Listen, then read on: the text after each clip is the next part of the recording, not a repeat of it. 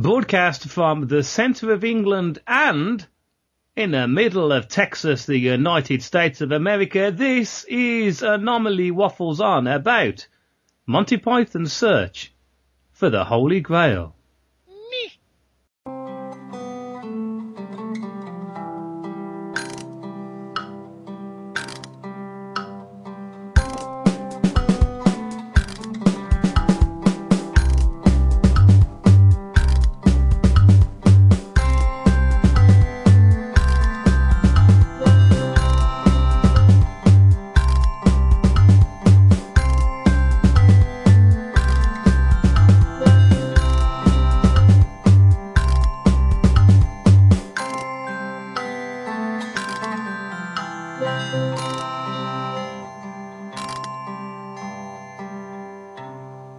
Welcome to Waffle On. Uh, what you're about to hear is a Skype call that we made with Jen and Angela uh, a week ago, um, or it could be two weeks ago, whenever we put this out, and uh, it went really well, didn't it, Kel?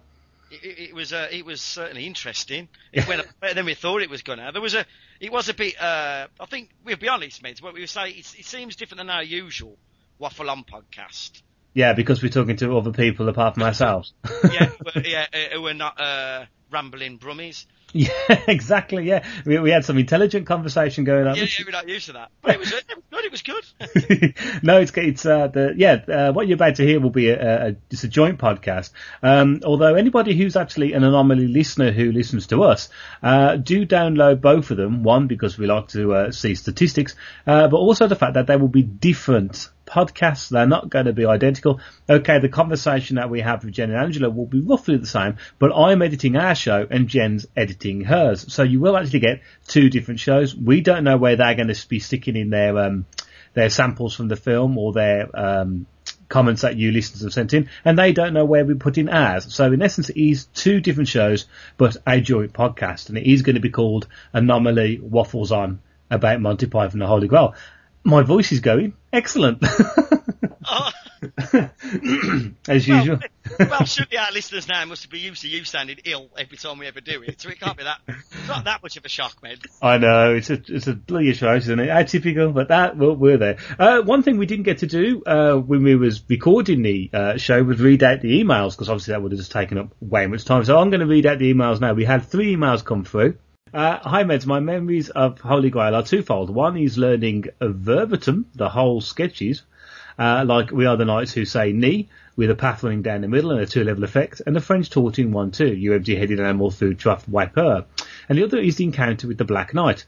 This was particularly memorable to me as I nearly choked having an asthma attack laughing at all the blood squirting out of the knight's severed limbs. Hilarious! And deadly stuff. It was also one of the first films I rented on VHS when I was 12 or so. And I remember walking the mile and a half back with my rewound tape making the coconut noises. Fun memories. Oh no, yeah. And uh, quotes too. So many memorable quotes. They are still used between me and my friends. Burner, burner, she's a witch. Not, not aimed of course, at Jen and Angela. My likes are the first half of the film. My dislikes are the ending. Uh, it's almost as if when we were they were filming in Scotland, it was so cold and miserable that they just gave up thinking of a funny ending, so they could just leave Scotland, as it is a silly place. Holy Grail rates number two in my Monty Python film rankings. Number one being Life of Brian, obviously more budget and better weather helped there. Cheers from Jan. Our second email was sent in by Richard. Holy Grail is my favourite Python film for many reasons. The main one probably being that it's the most honest and straightforward of the films. In respect that, like the TV series, it just comes across as a bunch of students being silly. No clever hidden meanings or anything like that. And I personally think it's got the best lines. I literally don't go a week without saying something from it in random fashion. I also dig the many performances of Michael Palin, the star of the show. Also, I'm really pleased some of my favourite bands co-financed it. That uh. is really super cool. But uh, there you go. Uh, our final email, which was sent from uh, Joe, who's uh, another long-time fan of uh, Waffle On, Joe Cummins from London. Hi, Joe. Nice to hear off you yet again. Uh, her email is Cyan Cal. Not sure. Oh, sorry. Mm. Uh, Medicine Cal. Yeah, yeah. Monty Python and the Holy Grail comments from Joe Cummings. Believe it or not, given that I am a long-time Python fan, this was in fact the first time I had seen the film all the way through. Shameful, I know, but there you go. I was going to say a Holy Grail virgin, but I thought better of it. So, to the film, what I loved about it was dentist on the job and the entire opening sequence, Subtooth Moose. uh, the opening shot of King Arthur, expecting him to see him on horseback, but instead seeing him and his servant hitting coconut shells, was again inspired. Yet again, in typical Python style, we jump from this scene, which is funny, to a short shot of a dead man on the back of a cart. This showing the reality, though it is a surreal film, of what life was like, i.e. life and death, were far closer bedfellows than many historical films like to portray. Python history is not seen through rose-tinted glasses. Sure, the glasses may be made of jelly, but it's what I love about much of their work. Surreal though it may be, it is rooted in reality, however dark or awkward that can be. Amongst my favourite moments include Excalibur and the strange woman lying in ponds. Now, given that the film was shot on a very tight budget, it certainly made the most of things. The shots of the forest in particular are simply stunning and reminiscent of the Fisher King, atmospheric and powerful. I did chuckle when it was over 20 minutes into the film and the quest actually gets mentioned. Cleese talking in Frangalese was wonderful to hear in full, as I have heard quotes over the years, such as go and boil your bottoms, you sons of a silly person, I blow my nose at you, and I fart in your general direction, etc., etc. The other recurring theme was breaking the fourth wall, e.g. the famous historian in present day, and Zoot in Castle Anthrax turning to the camera asking us, the audience, how we felt about that scene. Okay, I have to admit to falling for Sir Galahad. Well, okay, a young Michael Palin, what a guy. Too many funny moments to quote, so I will focus on other aspects. The direction was impressive, the wide angle shots, e.g. with Tim the Enchanter, and the magnificent shot of the cast walking along the hillside with a close-up shot of the skull, so it gave the impression that they were walking out from it. One thing that did surprise me was I read the film was produced between the third and fourth Python series. I always thought it was filmed much later in 1979. The other, but most important aspect for me was what a brilliant actor Chapman was. I know I've read the stories of him apparently being far from sober, but if that was what he was like sloshed, then just imagine what he would have been like firing on all cylinders. I love all the team in this and the TV shows that I know and love, but Graham Chapman does shine as the better. I do recall being very sad when he died, and watching his performance in Holy Grail, it makes me also sad that we have lost not just a gifted writer and comic performer, but also a fine actor who had plenty more to give. Joe from Castle Anthrax in Sweden. Actually, she's from London. Here's the synopsis. That's a weird word to say when you've got a bunged up nose. Synopsis of the film Monty Python and the Holy Grail. Okay, the, uh, it was wrote and uh, the final script was done on the 20th of March 1974. It cost to make £229,575, which is not a lot of money. Um, the film starred the whole Python team, and Graham Chapman took the lead role as King Arthur and the voice of God, John Cleese as Sir Lancelot and Tim the Enchanter, Terry Gilliam mainly as Patsy and the soothsayer stroke the bridge man, Eric Idle as Sir Robin, the debt collector, Terry Jones as Sir Bedivere, Michael Palin as Sir Galahad. Michael Palin actually has the most um, parts in this film. Neil Innes as Sir Robin's minstrel, Connie Booth as the rich, Carol Cleveland as Zoot, and that's the main cast. The whole principle of the film is Sir Arthur is seeking to find knights for his round table. Uh, as he goes along, he suddenly finds himself without a horse, hence the reason why they're using coconuts. Interesting point here. People think that um, the main reason for that is because they couldn't afford horses. They couldn't afford horses, but Michael Palin and Terry Jones actually wrote that as a sketch before they even did the first draft. Uh, that's another strange fact.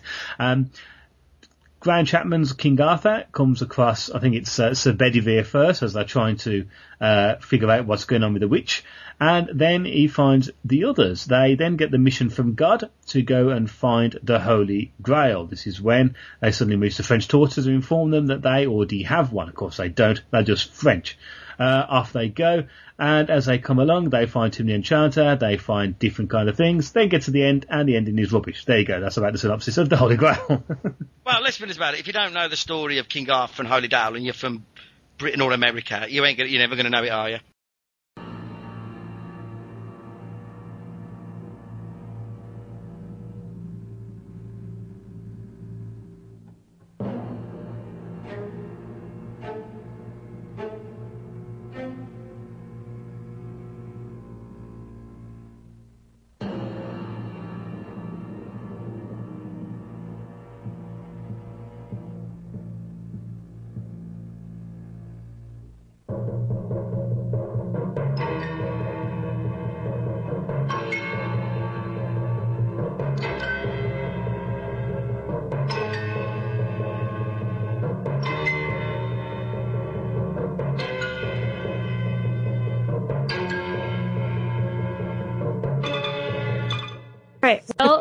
As you can hear, we have Meds and Kel on the other line over in England. Those English types over there, the English pig dogs. And, uh, That's not very nice. I fought in your general direction. And Now that's anyway- not something you get told every day. And I can remember clearly in high school being in the honors English class, being surrounded by a bunch of guys quoting some stupid movie. And I had no idea what it was they were talking about. And they kept going on and on and on trading these quotes. And everyone thought it was funny except for me. because I'd never seen the movie they were talking about. And then um, it wasn't until I met David, my husband, that I had actually he introduced me to the movie and I got the joke. I thought it was funny and and so that's my first experience. I don't know why. I mean, I, I think it's funny, but I'm not a fan of slap a lot of slapstick comedy. Like David loves Hot Shots and you know that those dumb movies with you know everything's a Silly. a spoof, you know. But this movie is funny to me, and I'm not sure why. It, it really, it's it's kind of a, an enigma. But um, because there's certainly, I don't know if y'all y'all are familiar with Saturday Night Live in, here in the United States. Um, because if you watch that, there are going to be scenes that you know there are going to be uh, segments of of that show that are absolutely hilarious, and then there are a bunch of like horrible scenes that I would rather not watch, and I turn it off by that time. And you know, it's hit or miss. And with this thing, it's just, it's just funny all the way through until the end. you know, it's like stupid. I think that I agree with you on that one. So I fell asleep last night because Angela and I were watching it together. I drove to her house. We probably live probably the same distance as you and Kel. Yeah. Mads. And um, I we went to her house. I went to her house and I watched the movie. And um, right about the scene, the rabbit killed everybody, or you know, started going nuts. I fell asleep right after that because from that point on, it became boring to me. and so, but you, you thought that was the ending, but it was not. I did, There's I still know. more funny stuff after that. It, it was. I remember the the. Well, I don't remember anything else after that. I just it just it was lights out for me. I don't know what it was. Well, but- that's okay. We'll we'll just blame the pregnancy, I guess. yes. Hold! Who goes there? It is I, Arthur, son of Uther Pendragon from the castle of Camelot, king of the Britons, defeater of the Saxons, sovereign of all England. Pull the other one. I am, and this is my trusty servant Patsy. We have ridden the length and breadth of the land in search of knights who will join me in my court at Camelot. I must speak with your lord and master. What? Ridden on a horse? Yes. You're using coconuts. What? You've got two empty halves of coconut and you're banging them together. So? We have ridden since the snows of winter covered this land. Through the kingdom of Mercia, through... Where'd you get the coconuts? We found them. Found them? In Mercia, the coconut's tropical. What do you mean? Well, this is a temperate zone. The swallow may fly south with the sun, or the house martin or the plover may seek warmer climes in winter, yet these are not strangers to our land. Are you suggesting coconuts migrate? Not at all. They could be carried. What? A swallow carrying a coconut? It could grip it by the husk. It's not a question of where he grips it. It's a simple question of weight ratios. A five-ounce bird could not carry a one-pound coconut. Well, it doesn't matter. Will you go and tell your master that Arthur from the court of Camelot is here? Listen, in order to maintain airspeed velocity, a swallow needs to beat its wings 43 times every second, right? Please! Am I right? I'm not interested. It could be carried by an African swallow. Oh, yeah, an African swallow may be, but not a European swallow. That's my point. Oh, yeah, I agree with that. Will you ask your master if he wants to join my court at Camelot? But then, of course, uh, African swallows are non-migratory. Oh, yeah. So they couldn't bring a coconut back anyway. Wait a minute. Supposing two swallows carried it together. No, they just have it on a line. Well, simple. They just use a strand of creeper. What, held under the dorsal guiding feathers? Well, why not? Well, I started watching it in high school too, but I actually watched it with all because I had all my theater geek friends, And of course, we would go around talking in British accents. It, would, it was very annoying to everyone, I'm sure, um, because that's just how we were. And when we actually had script to go from, that was even better. So um, we watched it, and then it was just pretty much an un. I was one of those nerds that was quoting it incessantly, and um, each of our group of friends, you know, basically had a scene that we knew and we could act out the entire thing when I was in high school.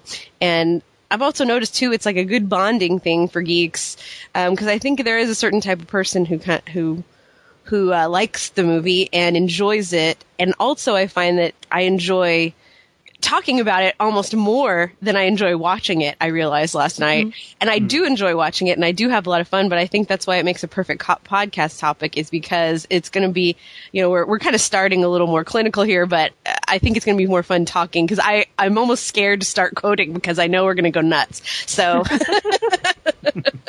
so that was my first experience. Okay, gentlemen. None shall pass. What? None shall pass.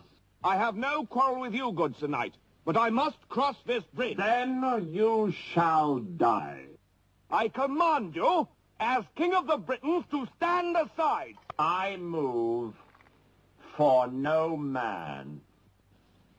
So be it.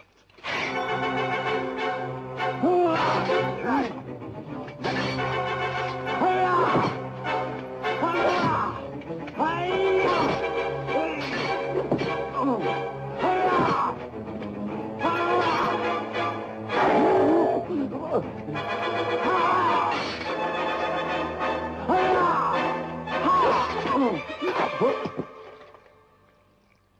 stand aside, worthy adversary. Tis but a scratch. A scratch? Your arm's off. No, it isn't. Well, what's that then? I've heard worse. You liar. Come on, you pansy. Ah!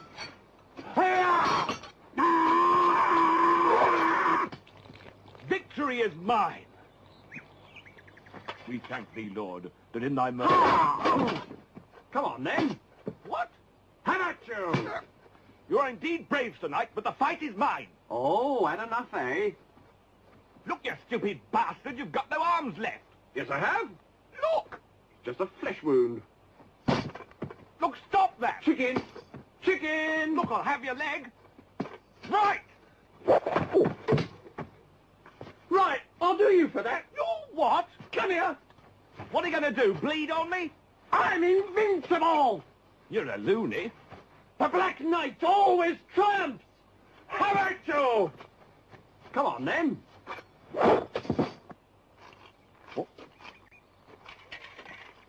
All right. We'll call it a draw. Come, Patsy. Oh, oh, I see. Running away, eh? You yellow bastard! Come back here and take what's coming to you! I'll bite your legs off! Mine was, uh, uh, I think I saw it on BBC Two, which is a, uh, a terrestrial TV station in England, um, around about 1982, something like that. Um, so I was about nine. I was already a massive Monty Python fan because mum and dad always used to uh, have it on, and I have all the books. Uh, I have about 15 uh, Python books, uh, and I was bought them when I was young. I had the scripts, and I used to take them to school. And I bought the first video that I had. Um, I, it was actually Life of Brian, and then a for something completely different. And I bought my mom um, the Holy Grail. Uh, uh, here we go. Here we go. Here we go. Now you, there's a theme going on. You notice he basically bought mum every present that he wanted. No, no. That's he did it for years. He, I go, what you bought your mum? Oh, it'd be some like horror deep, horror video. Think, your mum don't like horror films. so, absolutely outrageous. No, I should point out that my mother does listen to this show. Um, and I, I, didn't buy it deliberately for me. I did buy it because she liked Life of Brian, and I thought, well, she's going to love uh, Holy Grail. And um, uh, she didn't. Uh, she gave it me back uh, about two days later. Imagine that. Your plan. Uh, so, so I had that, and uh, yeah. So then, of course, I watched it incessantly, and uh, I actually, uh, as well, um, used to rent it out at school for fifty p a time, and I made a lot yeah, of money. Yeah, Because uh, that one, I was no, obviously because he was, a, I think it was a fifteen or something like that, and we was only twelve, and um, and uh, yeah, so that's that's how I saw it. But uh, yeah, it was first on television, and then when I, my mum gave it me for a, a birthday present. We have found the witch. May we burn her? Burn her! How do you know she is a witch? She looks like one. Bring her forward. I'm not a witch. I'm not a witch. Uh, but you are dressed as one. They dressed me up like this. And this isn't my nose. It's a false one. Well, well, we did do the nose. The nose? And the hat. But she's a witch. Did you dress her up like this? No! No! No! No! Yes. Yes. Yes. Yeah, a bit. A bit. A bit. A bit. She has got a wart. What makes you think she's a witch? Well, she turned me into a newt. A newt? I got better. Burn her anyway!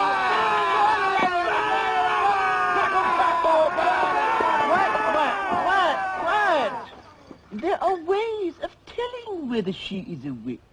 Oh, what are they telling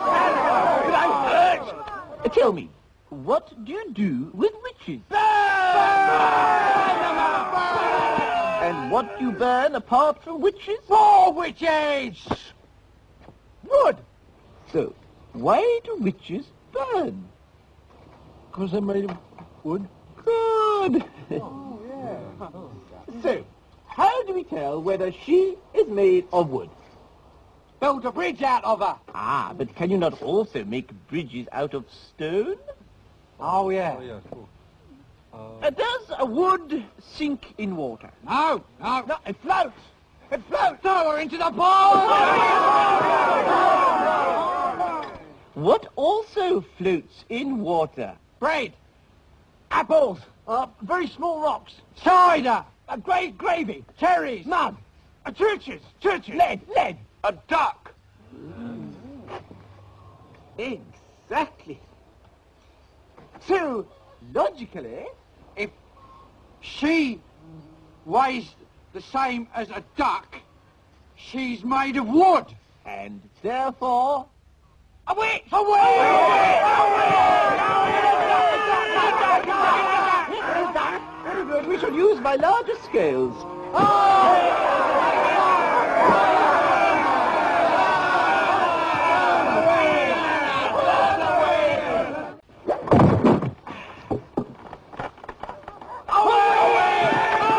It's a fair cop.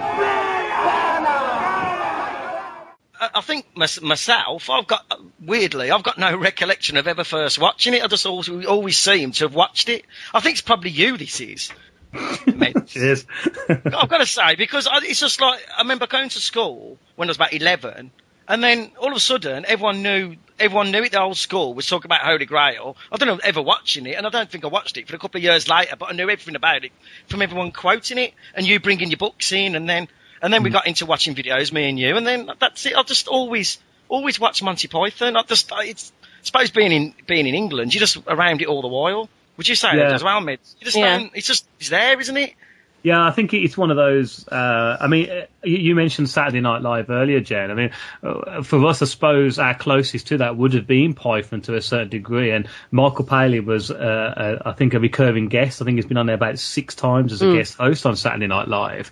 Um, so I, I suppose that's that's our equivalent where Monty Python is is something that we all know because we're all brought up with it. And I suppose it's a little bit more of the norm. Yeah, I didn't understand that. That's how that's how Star Wars was for me. Oh, Yeah. right, really? it just always existed. Yeah, it's just always been there, hasn't it? It's like Monty Python. In this country, it's like Monty Python, carry on. You know, Yeah. they're just Yes. always there, always there. I do have a strange question. Is the comedy pretty consistent with the rest of Python? Uh. Oh, what the TV series? Uh, yes. No, Oh, I would, no, I, I would wouldn't say so, no. No, I, I think there's you go back because bear in mind it's like uh, 1969. Um, A lot of it is very dated because it's the scenario of um, like we joked earlier on about imagining people in Texas walking around with like you know uh, Stetsons and riding horses. Everything in Python, if you're a, a bank manager or if you're uh, a tax somebody who works for the tax office, everyone wears bowler hats, carries an umbrella, and wears black suits. Uh, now, of course, in 1969 in in London, in the, in the financial district, yeah, everyone did wear bowler hats and walked around with a number. Of course, nowadays no one does. So unfortunately, it is quite dated, but. There's also uh, sketches such as the Parrot sketch, the Cheese Shop sketch, um, mainly Chapman and, and Palin sketches where it's history based, which isn't dated, so it, it does stay consistent.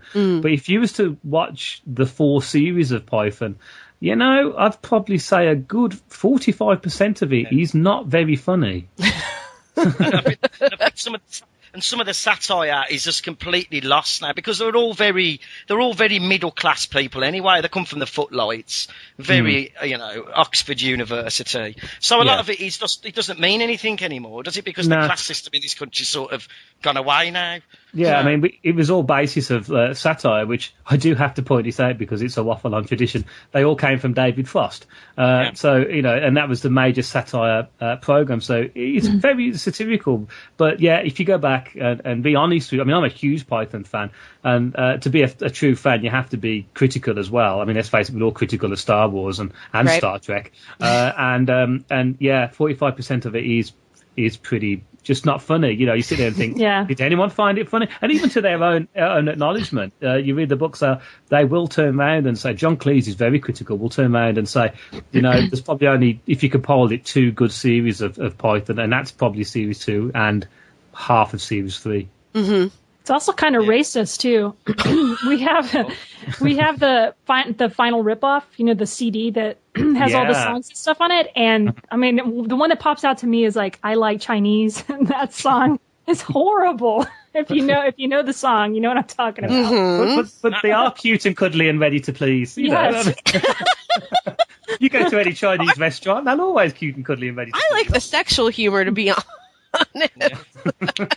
Now, I think I think on the the final rip of it, has, has that got the medical love song on it?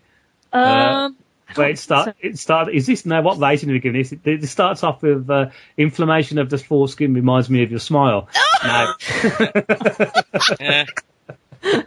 See, and I like the song that starts that horrible scene in uh, Meaning of Life uh, when he's on the piano uh, before that big giant guy blows up.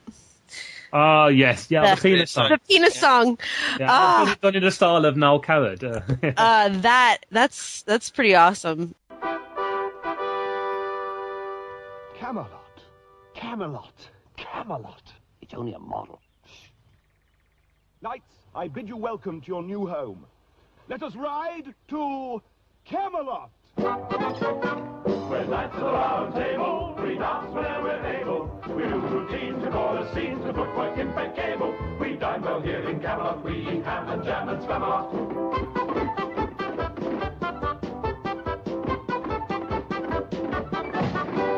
Knights the round table, our shows are more medieval. So many times we're given rhymes that are quite unsingable. We're off from bad in Camelot, we sing from the diaphragm.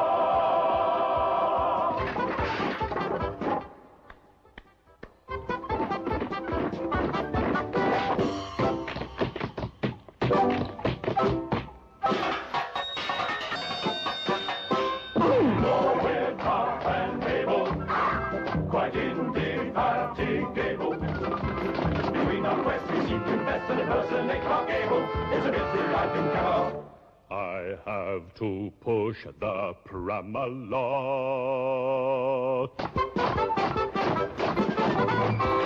No, on second thoughts, let's not go to Camelot. It is a silly place.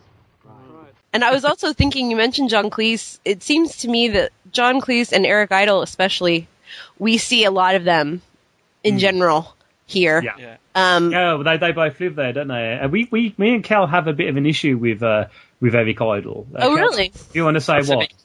Not such a big fan, really. Oh. I just find, I just, no, I don't know. He, he's the Python. But see, I'm doing that myself. Then, You the said Python. Python. I know. You yeah. I don't know why. There you go. It's just- you know, that's it, you know me. I always, I always want to be American, and that's what it is. So. Traitor. Um, no, I just think he's the one who's flogged it to death. Given your meds as well. He's just Yeah. the one who goes. He's been going on the chat, chat shows for twenty years, and also he's he's he's, a, he's got this strange accent as well now, like a Lloyd Grossman, this mid mid Atlantic accent where it's half American and half British. Mm. And he's think I, I, I, we just just don't like that. We want want him want our Pythons to be like Michael Palin. Okay. Fair You enough. probably, be- you probably wouldn't get that, but being in you know being in Britain, he, he's not seen as the most popular of the Pythons. No, I I find that interesting. I seem to, uh, for me personally, I like John Cleese. I just find him hilarious. Yeah, but we see him more often. We're f- more familiar with him as an actor because of the films he's been in. Yeah, So that's true. Okay. Well, should we move on to our personal favorite quote to um, uh, for each of us? I, I think the roundtable idea is probably the best way to get around some of the Skype issues, even though it's not quite as fun. Um, but I, I think if we kind of go around again and, and talk about, and you have to narrow it down to the very first one, your number one numero uno quote. Go, Jen. Oh my gosh, why do you always put me on the spot? uh, well, I used to like the bring out your dead scene, but when I was watching last night, it just struck me that my favorite scene ever is the um the one where they're talking where the, they have the minstrels following Robin singing singing songs of how great he is and then and then they go into all the things that are horrible things that are going to happen to him. I memorized. I, I I learned to sing that song this morning, so that's my quote, and I I recorded it ahead of time because I cannot sing it without laughing when I have an audience. I think you should try, and you can always cut it in. I'll re- I'll sing the first part. Okay. Uno momento. Okay. I can't do it. it's also difficult because I just had yogurt. So oh yeah, sure, in sure. choir, you know, you never drink or eat dairy products before you sing. Bravely bold Sir Robin rode forth from Camelot. He was not afraid to die. Oh, brave Sir Robin! He was not at all afraid to be killed in nasty ways. Brave, brave, brave, brave Sir Robin! He was not in the least bit scared to be mashed into a pulp, or to have his eyes gouged out and his elbows broken, to have his kneecap split and his body burned away, and his limbs all hacked and mangled, brave Sir Robin. His head smashed in and his heart cut out, his liver removed and his bowels unplugged, his nostrils raped and his bottom burned off, and his penis split and that's that's uh that's enough music for now, lads. Well, I love that part. I think it's hilarious. Oh my gosh, it's so funny. And then I love the looks over his shoulder that Sir Robin's giving the minstrels when they get horrible. Like this one part where they're like talking about his eyes gouged out and his elbows broken and his And I- kneecaps his kneecap split and he's like looking over his shoulder and I'm like, what the heck? Where is it? I like too when they when they approach the three headed knight and he says, uh, "What are you doing? Uh, what do you want to fight?" Uh, no. Uh. And then they go into the song about him running away and he's like, I'm not running. no, no. I was, I'm stunned by the wonderful Neil Innes as well, who was the uh, the guitarist from the Bonzo Dog Doodah band. Uh, back in the 60s with uh, Nutter Vivian Stanshall. If you ever get a chance to uh, um, Google Vivian Stanshall, please do, because the man and, is a legend. and he's the guy playing the mandolin. Yeah, Neil Innes. Yeah, Oh, uh, awesome. does all the music for the Pythons. He actually wrote a proper soundtrack for Holy Grail as well. That was uh, very much in a medieval style, but they uh, kind of rejected it because it stopped the flow of the comedy. Ah, I understand. It's pretty much about the comedy. Yeah. It's all about the comedy. Okay, who's next? Uh, You, you on- go. Me go? Okay, Angela go? Okay, this is my quote. I love this. Listen, strange women lying in ponds distributing swords is no basis for a system of government. Supreme executive power derives from a mandate from the masses, not from some farcical aquatic ceremony. That's my favorite quote. and that's my wonderful accent. He was very good. That's very good because that's my favourite scene as well. Ah, it is. I could watch that scene over and over again. Uh, my friends Colin and Mike um, in in high school, that was their scene, their official scene. Of course, me and all the girls did the uh, Castle Anthrax scene because that's kind of where we're limited um, to. but uh, My God, yeah, that never happened to us at school. Why, Kelly? Why did you this was in theater. Oh, It's a little different atmosphere. but anyway, so yeah, that that was Colin Mike's scene, and I, it it left me laughing every time I saw it, every time I heard it, every time I think about it, and it's even funnier and funnier the more I learn about politics and and uh, everything they say is just it just cracks me up. I just love it, love it. And, in, and interestingly, the thing for them, I think that was what the, the that was their their university politics coming out there because Uh-huh. they're all they're all Republicans, Mm. and I think that was at the time when that film came out. There was a lot of talk about the royal family. We had like the Sex Pistols uh, doing songs about the monarchy, so there was a lot going on around about that time, and that's why I thought there lot a bit of an integrity into it. I love all the silly stuff, but I love their wordplay. Yeah. I'm really into my politics, so I really love all that stuff. Oh, that's neat. I am too. So we, we try to keep away from politics on the show, but but Oh, yeah, I that's fair enough. Yeah, I yeah. try to keep. No, no, no, no, no. I, I think it's awesome. I almost wish we didn't. We Jen and I have been trying to con, con, go try to find a way to talk about politics without talking about politics because that's what sci-fi is for, you know. Anyway, sorry, that is a tangent. But Yeah, that's waffle on. So oh talk about Star Trek being communists. Exactly. Oh no, no, it's- it's- no, no, no, no, no. That's for another podcast. okay, all right, guys. Who's next? uh, Cal, shall I go? Go on, Mince. Oh, right. Well, actually, my, my, my quote is um, it's a little bit. It's not long. Uh, it's not any of the knights. Uh, it's uh, from uh, the big uh, the big man himself. It's the quote from God. Um, who, who uh, I am reading this. I do put out. I don't, I'm not saying it from memory, and I'll, I'll do the Arthur bit as well. Because uh, Arthur, Arthur, King of the Britons. Oh, don't grovel. Do get up. If there's one thing I can't stand, it's people groveling. Sorry. And don't apologise every time I try to talk to someone. It's, it, I'm sorry, and oh, forgive me that, and I'm not worthy. And just stand there. What are you doing now? I'm averting my eyes, my lord. Well, don't. It's like those miserable psalms. They're so depressing. Now knock it off. Yes, lord. There you go. So that's my. Yay! Did that really well, Mince. I tell you what. awesome. I, That was- I love that. I really do. And uh, uh, obviously voiced by Graham Chapman in the in the yeah, film. my favourite. uh, my favourite. yeah, well, Graham Chapman. Yeah, oh yes. Um, all the Graham Cha- Chapman stuff is the best stuff in it, personally. There you go, because that's I'm a massive good. Chapman fan. There you go. Well, I'd, well, I'll, I'll start by saying I don't do quotes. Oh, okay. Right, no, no, I don't do it. It's just I've got, I just don't. That's it's, okay. It's like, because being at school, that's sort of, you know, I had seven years of quotes.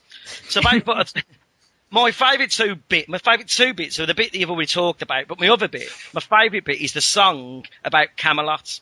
Just because I love the song when it goes Camelot and it rhymes it with I like to push the Pramalot. and I like the way they're doing on that song. And it goes back outside and they go, we're going to go. And then Arthur goes, no, let's not go there. It is a city place. and that is my favourite. I like the small bits. Yeah. That's awesome. This may be a good place. I don't know how y'all are going to do it, but we could play play the quotes that we've we've gotten. All right, Meds, do you remember what we were going to say to, to lead in? Oh yeah. Message for you, sir. I think I. You Actually, my my uh, have my been friend. mortally wounded. I should put out my friend Kev, well, our friend Kev. Uh, his text message uh, alert on his uh, mobile stroke cell phone. He's actually that. So whenever he gets a text message, just goes message for you, sir. Oh, I want that. I need it. That's awesome.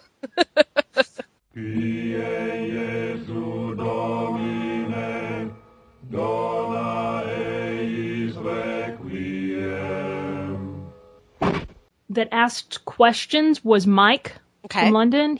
He's their mascot. Oh, Yeah. Message for you, sir.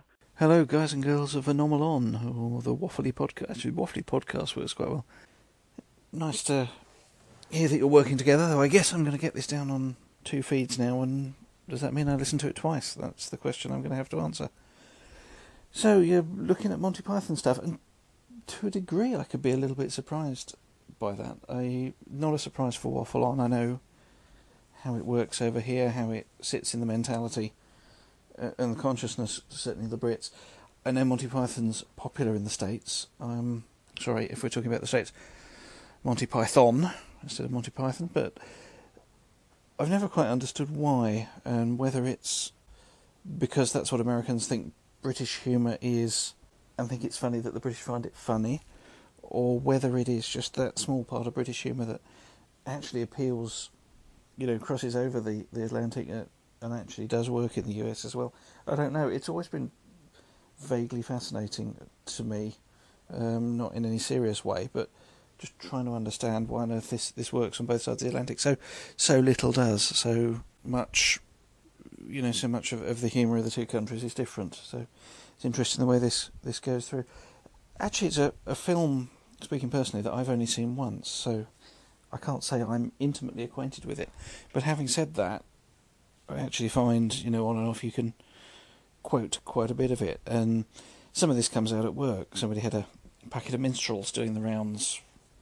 Well, not doing the rounds, it was the guy who sat behind me, I think it was last week sometime. And uh, minstrels are small circular chocolate things for you guys in the US if you don't have them over there. Um, I think they're probably British invention.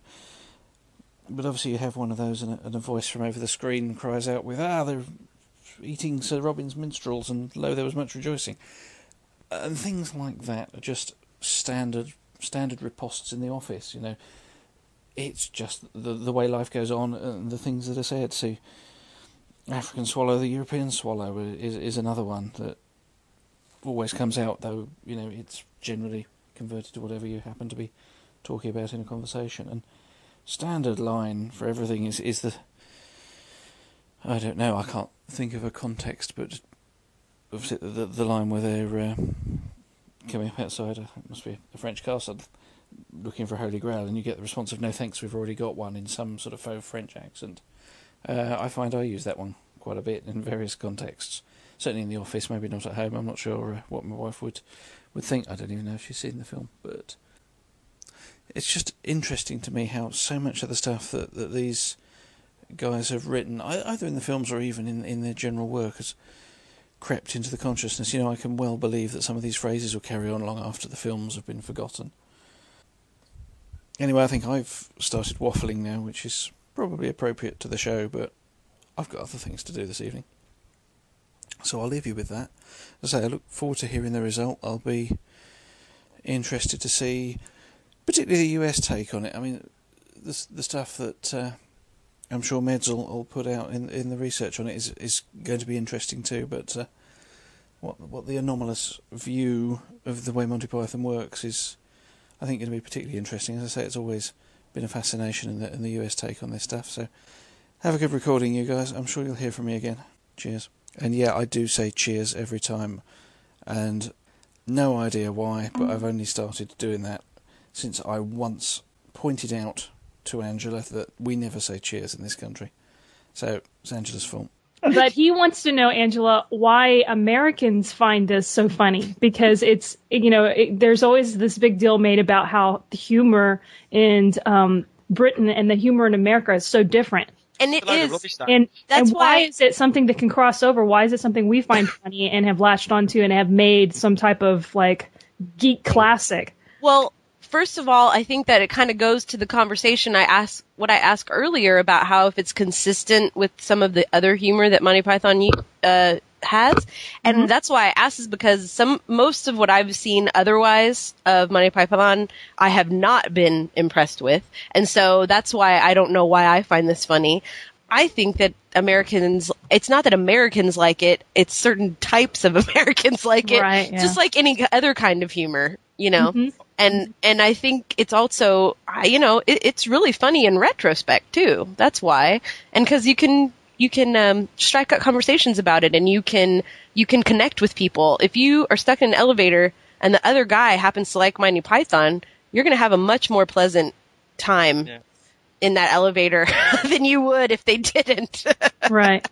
I mean, there's just certain things you can connect with people. I know. That was kind of a serious answer. Sorry. Well, no. Well, I think also the fact that the story is something we're familiar with. right. That's you know, that true. they're they're lampooning. So it you know, oftentimes the the humor that that is you know the difference between our humor and your humor is the cultural you know references that we don't mm-hmm. understand. So maybe also, that's sometimes it's just the silliness. I mean, we're silly. It's mm-hmm. silly stuff. There's some silly stuff in there. Um, yeah. Hello. Hello. Who is it? It is King Arthur, and these are my knights of the Round Table. Whose castle is this? This is the castle of my master, Guido Go and tell your master that we have been charged by God with a sacred quest. If he will give us food and shelter for the night, he can join us in our quest for the Holy Grail. Well, I'll ask him, but I don't think he'll be very keen. Uh, he's already got one, you see? What? He says they've already got one. Are you sure he's got one? Oh, yes, it's very nice. sir. I told them we already got one. well, um, can we come up and have a look? of course not. You are English types. Uh. Well, what are you then? I'm French. Why do you think I have this outrageous accent, you silly king? What are you doing in England? Mind your own business. If you will not show us the Grail, we shall take your castle by force. You don't frighten us, English pig dogs. Go and boil your bottom, sons of a silly person. Ah, blow my nose at you, so-called Arthur King. You and all your silly English kniggets.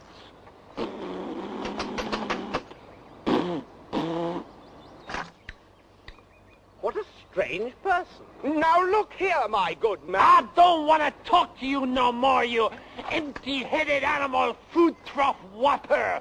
I fart in your general direction. Your mother was a hamster, and your father smelt of elderberries. Is there someone else up there we can talk to? No, now go away, or I shall taunt you a second time. It Yeah, is we- silly. Go ahead. We we we played uh, uh, Mike's. co- uh, We played all the comments when I was originally over at Cal's house, Mm. um, and yeah, we played Mike's Mike's uh, comment, but because we we actually disagreed with. Uh, I disagree. Ainsley. Yeah, immensely with the with the question more than anything, because. Uh, well, Cal, do you want to you, you answer what? I, I don't know. I'm just, I just believe in uh, things are funny. They're funny or not. I, you know, I love America. I love Curb Enthusiasm. I love Seinfeld. I love Frasier. And I, lo- I love English comedy. I like comedy from France. I like comedy from Australia. If it's funny, it's funny. I don't think it really matters where you come from. I suppose if you don't speak English, it may well be like that. But I just, this question, why, why would Americans find it funny? Because it's funny. It's Yeah. well written, well performed. It's very simple, isn't it? You know Yeah. what I mean? yeah. It's all right. Mm-hmm. No, that I don't, want to get, I don't- I don't want to get on the wrong side of Mike. He might come and hunt me down. Well, we can't we can't with Mike because Mike is now the officially the waffle on mascot. Oh. Uh, Let's get a we, picture we, him. yeah, well, I've got a picture of him actually. I found a picture of him right now. I've uh, I've just I, he hasn't given it me. I've just stolen it, and I'm going to put it on waffle on. Go on, go on, put it on. Yeah.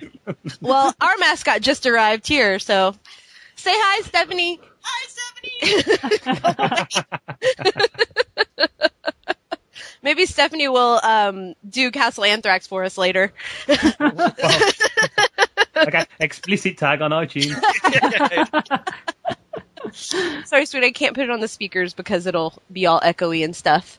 But Stephanie, we will talk about that later. Uh, Was there another uh, was there another comment that you guys wanted to comment on? Yes, I listened to all of them and I completely forgot, so y'all have to remind me. Uh, Sue sent in a, uh, a comment, uh, Spaltar. Yes. Uh, and uh, she mentioned that actually uh, a Holy Grail, which I think is, this is probably an extremely geeky thing to to admit, and you know, massive thumbs up. Uh, the Holy Grail was the very first DVD she ever bought, Huh? which I think which I think is pretty good. Uh, uh, I think embarrassing. My first DVD I ever bought was actually eXistenZ. That's not embarrassing. That's really good. It's David Lynch. It's all right. No, David Cronenberg. Yeah, I know, but I haven't watched it since I first bought it. Hmm. That's you. That's you all over, though, isn't it? Yeah, to be fair. Well, if you give him a DVD, you don't see it for ten years. He gives it back, and he still ain't watched it. That'll happen. There you go. I've got 600 of the damn things. I haven't got time in the world. But then you have one DVD you watch over and over again. That's what I do. Yeah, me too. Yeah, it's called the Mash box set. Interesting. yeah, I love it. I love it. uh, but yeah, I thought that was pretty cool of Sue. Uh, you know, being the first uh, first DVD that Yeah. uh, she ever bought, and one of her favourite uh, films. So insert Sue's comment here. Yeah. Message for you, sir. How about you? Hi, Jen Angela Meds and Kel. This is Sue, or Spaltor, on Twitter. I just finished watching Monty Python and the Holy Grail for the six million and first time so that I could send you some comments. Uh, this has got to be one of my most favorite movies of all time. In fact, it was the first DVD that I ever bought back when I got a computer that could read DVDs years ago. And actually, I still don't have an honest goodness DVD player. I use my PS2. At any rate, uh, you guys asked for quotes from our favorite scenes, but honestly, I'd have to read you the entire script from A Moose Once Bit My Sister to Arthur's Arrest at the end. If you really twist my arm, I can narrow my two favorite scenes down to Arthur's scene with Dennis. Um, possibly when Dennis says, You can't go around calling yourself a king because some watery tot threw a sword at you. And uh, the witch scene, which I'm sure everyone is quoting, but especially towards the end, where the uh, conversation goes, So if she weighs the same as a duck, she's made out of wood, and therefore a witch! It's fantastic. Uh, I think that's it for me. Or I'll just keep on going forever and ever. I am so super excited to hear this podcast. And thanks to all four of you for both Anomaly and Waffle On. Anomalous waffles were probably delicious. I blow my nose at you. Bye bye. I thought um, Devin Cox had a really good comment too. He, he's not a fan of Monty Python because he doesn't he hasn't he doesn't think that he's seen any of it except for in pieces. Mm-hmm. And um, he said that his at his place of work that they're not allowed to quote Monty Python because it starts this like firestorms of quotes and no one stops quoting it. So anyway, he so has- he refuses to quote on general principle. well, because he does, he only knows one quote, and it's um, from the. I think he said it's like an outtake or some special edition quote that's not you know, not widely known, which he does quote in, in his um, in his comment.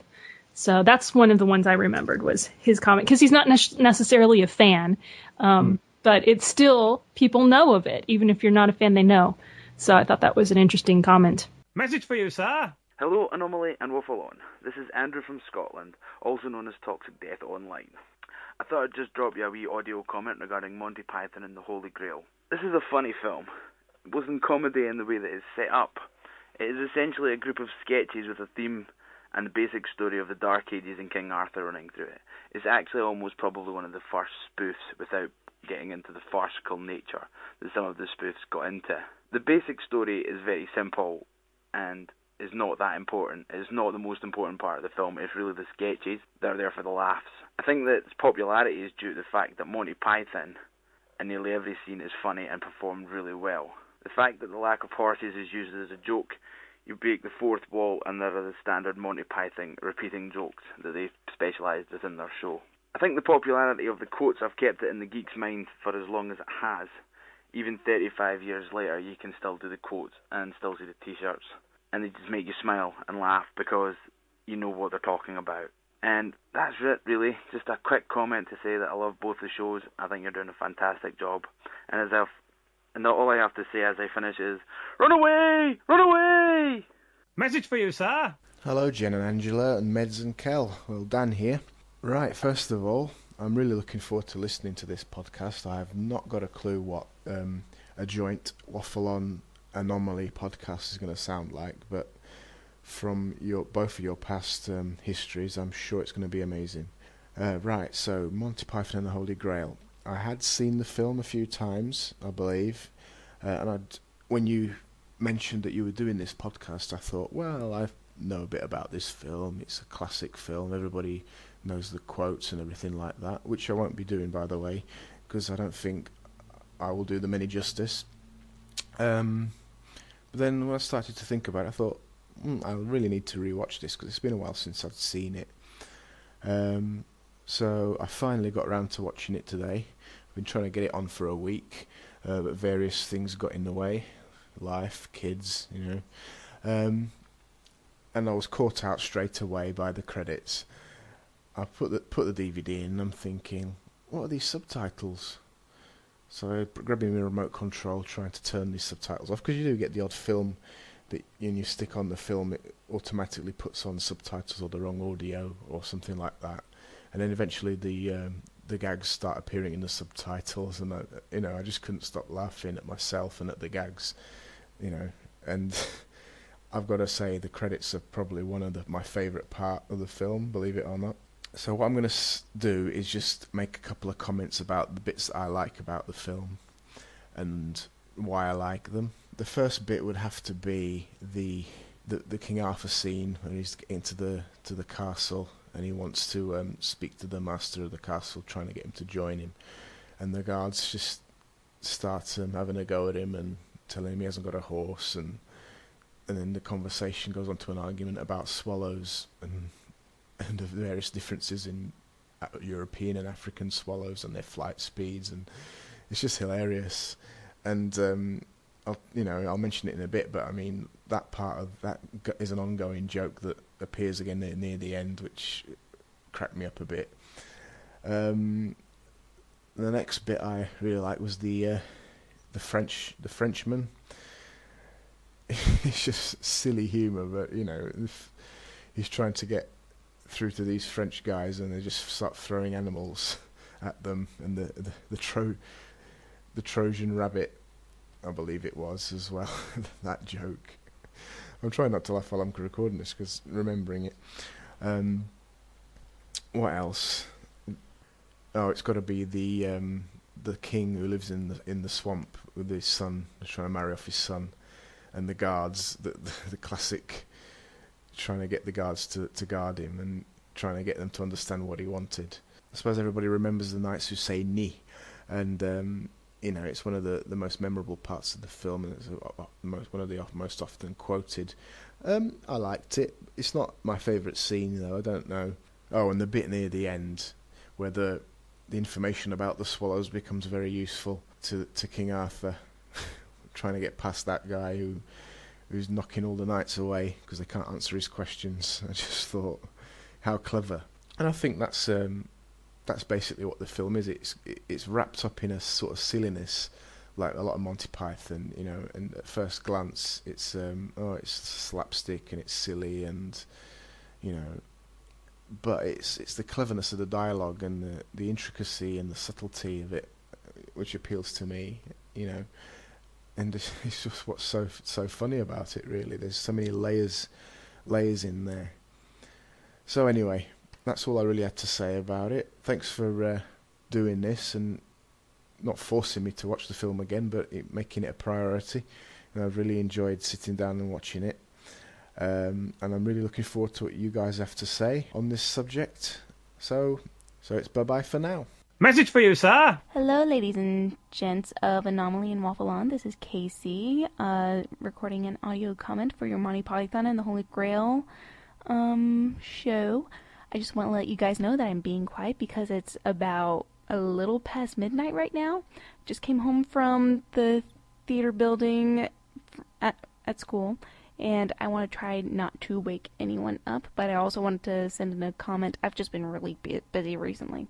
But anyway, onwards. Um, Monty Python and the Holy Grail is special to me because it was introduced to me through my mother, who is um, not a geek at all, but um, you know, she saw the movie and loved it, and she introduced it to my sisters and I, and it was just love at the very first coconut reference of the movie. Um, I think the whole movie in and of itself is brilliant, but I have two favorite parts that I love quoting. Um, one is the whole back and forth um, coconut scene at the very beginning of the movie that just sets up what you're gonna see throughout the rest of the film. And I love it when uh, Graham Chapman as King Arthur is trying to explain how he got this coconut maybe from a swallow, and he's just like, well, he could grip it by the husks. And um, Michael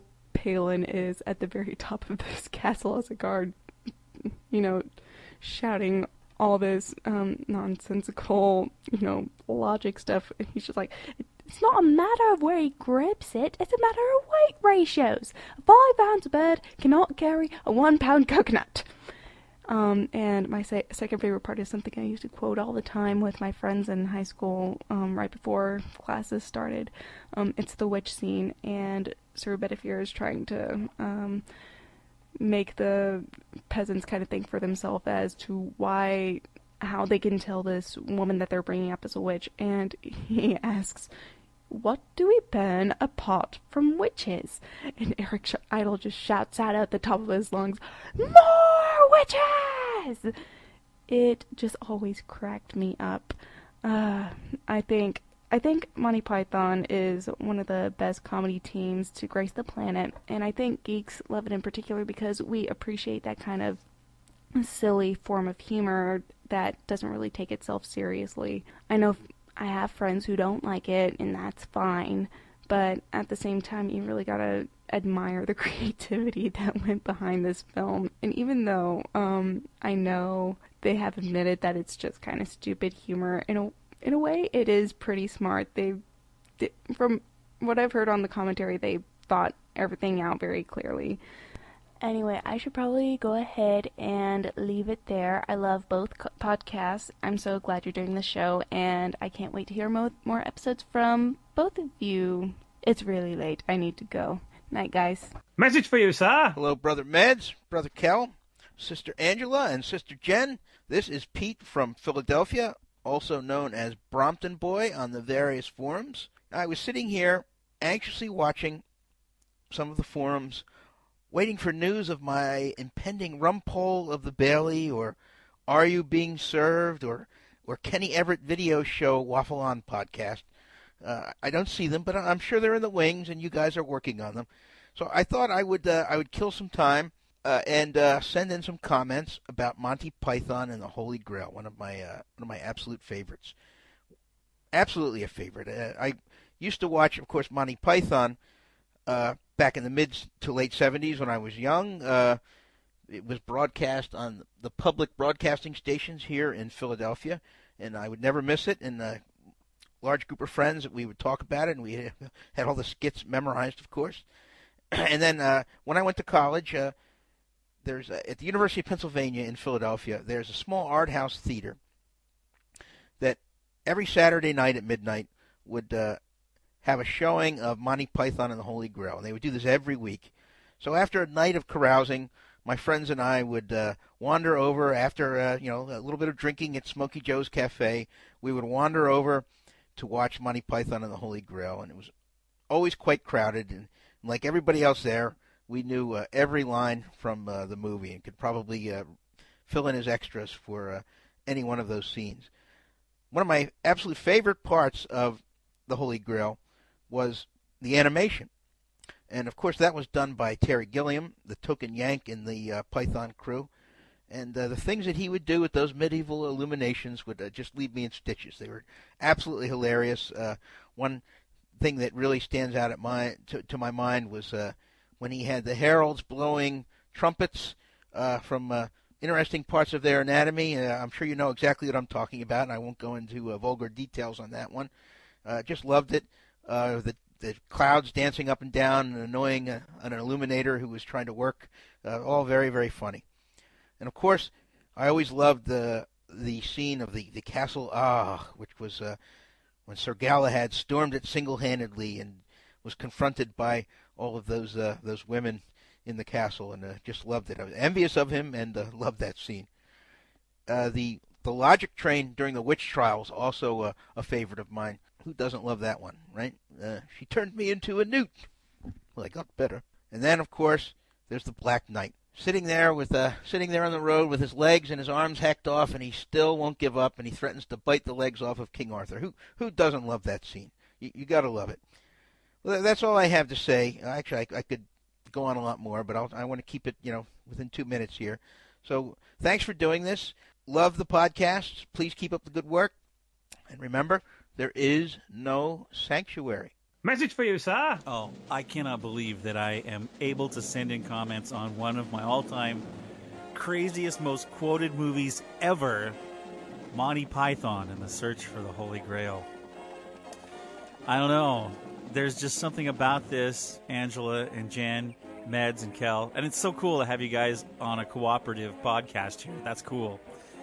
I can quote so many things, and I'm okay. I'm not to go and find the script because sometimes I do that. I find I just go find it's on the internet, you know, and I'll just read the script with the accents. I'm not to do that because you know, as time goes on, sometimes you don't quote it accurately, and that makes it even more funny.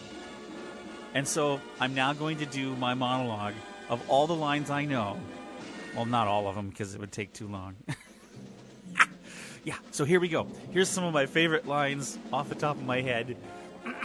and I don't know why these all frequently bump around. I haven't even watched the movie in years. Okay, maybe I did a while back because somebody got it for me, the special edition on DVD. But it, okay, okay. By the way, did I tell you who I am? Okay. This is Rick Moyer from the Take Him With You podcast and friend of, well, you guys. You're my friends. I do have some friends. Even if you are thousands of miles away, still you're my friend. Well, anyway, okay. I remember watching the movie years and years and years ago, and uh, it just some lines stuck with me. It was more fun to sit around and quote the lines with my friends than it was to actually watch the movie after that. I don't know why, but uh, so here we go. the first one that always comes to my mind is, "How do you know she's a witch?" All right, we did the hat and the nose, but she's still a witch. And then uh, I always like the line, um, uh, "Ah, but what else floats?"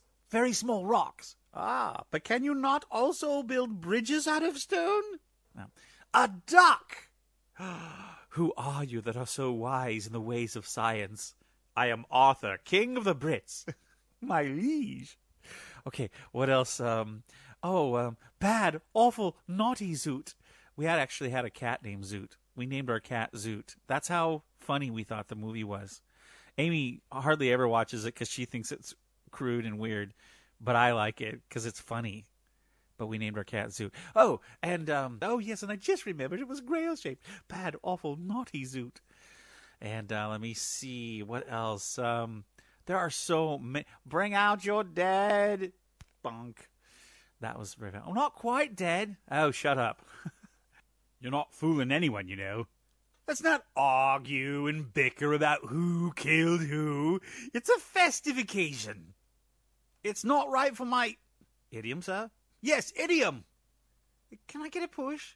But father, I don't want to get married. I just want. No, stop. There'll be none of that here.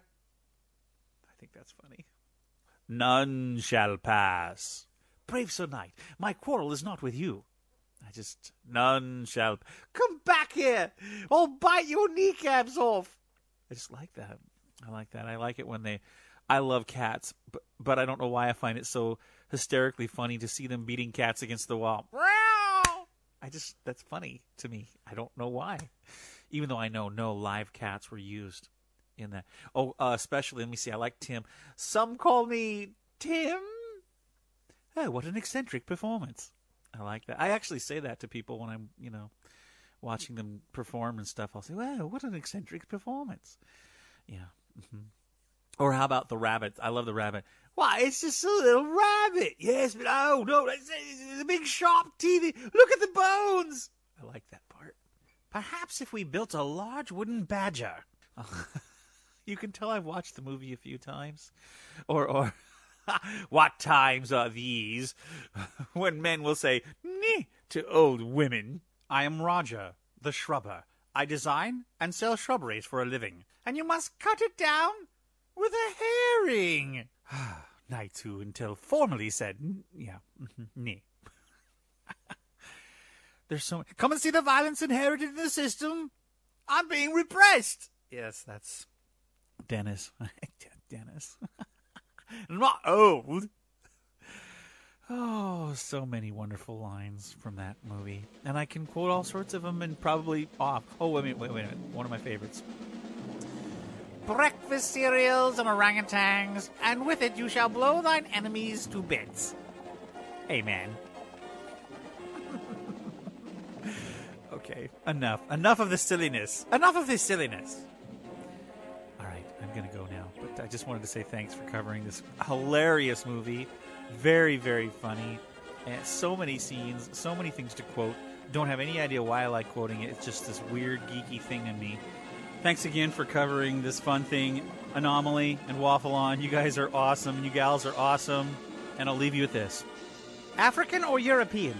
But I don't know. Ah! Message for you, sir. Old woman. Man. Man. I- I'm sorry. Old man. What knight lives in that castle over there? I'm 37. What? I'm 37. I'm not old. Well, I can't just say, hey, man. We could say Dennis. I didn't know you were called Dennis. Well, you bothered to find out, I- did you? I keep going, keep going. I've said I'm sorry about the old man, but from behind you looked. Well, what I object to is you automatically treat me like an inferior. Well, I am king. Oh, king, eh? Very nice. And how'd you get that, eh? That's wrong! Is that wrong? That's wrong! Oh, we've been found out. Oh, bollocks! Ah. See, I should have done it off the top of head. Right, I'm going to use that as a prompt, and I'm going to read it right. By the way, with this script, right, it says, Oh, very nice, King A. I expect you've got a palace and fine clothes and courtiers and plenty of food. That is bollocks. I remember that. That's complete paraphrase. Does they, did they ever say that in the film? No. No. And how'd you get Oh, that? King A, very nice. And how'd you get that, A? By Yeah. exploiting the workers, by hanging on to outdated imperialist dogma which perpetuates the social and economic differences in our society. If there's ever going to be any progress, Dennis, there's some lovely filth down here. oh, how'd you do? How do you do, good lady? I am Arthur, King of the Britons. Can you tell me who lives in that castle? King of the who? The Britons. Who are the Britons? All of us are. We are all Britons. And, I I am your king. Oh, I didn't know we had a king. I thought we were an autonomous collective. You're fooling yourself. We're living in a dictatorship, a self-perpetuating autocracy in which the working classes. Oh, there you go, bringing class into it again. Well, that's what it's all about. If only. Please, please, good people, I am in haste. What knight lives in that castle? Oh, no one lives there. Well, who is your lord? We don't have a lord. What? I told you, we're in an anarcho-syndicalist commune. We take it in turns to act as a sort of executive officer for the week. Yes. But all the decisions of that officer Yes, I see. have to be ratified at a special bi-weekly meeting by a simple majority in the case of purely internal affairs, Be quiet. but a two-thirds majority. Be quiet. I order you to shut up. No, it's I order you to be quiet. That's wrong as well. what twat wrote this? Oh, can't say that. Sorry. I what can't- order? eh? Who does he think he is? I am your king. Well, I didn't vote for you. You don't vote for kings. Well, how'd you become one then? The Lady of the Lake, her arm clad in the purest shimmering Samite. Samites, held Excalibur aloft from the bosom of the water to signify by divine providence that I, Arthur, was to carry Excalibur. That is why I am your king. Eh? He's Frankie. He'd be able to with This is a stage adaptation. Look, strange women lying in ponds distributing swords is no basis for a system of government. Supreme executive power derives from a mandate from the masses, not from some farcical aquatic ceremony. Be quiet. You can't expect to wield ex- supreme executive power just because some watery tart threw a sword at you. Shut up. I mean, if I went around saying I was an emperor just because some moistened bint lobbed a scimitar at me, they'd put me away. Shut up, will you? Shut up. Ah, now we see the violence inherent in the system. Shut up. Help! Help! Come see the violence inherent in the system. I'm being repressed. Bloody peasant. Oh, what a giveaway! What a giveaway! Do you hear that, eh? Do you hear that, eh? That's what I'm talking about. Come on, Patsy. Who wrote that script? We need to email them and abuse them. I should have done my research a bit better. That made it fun.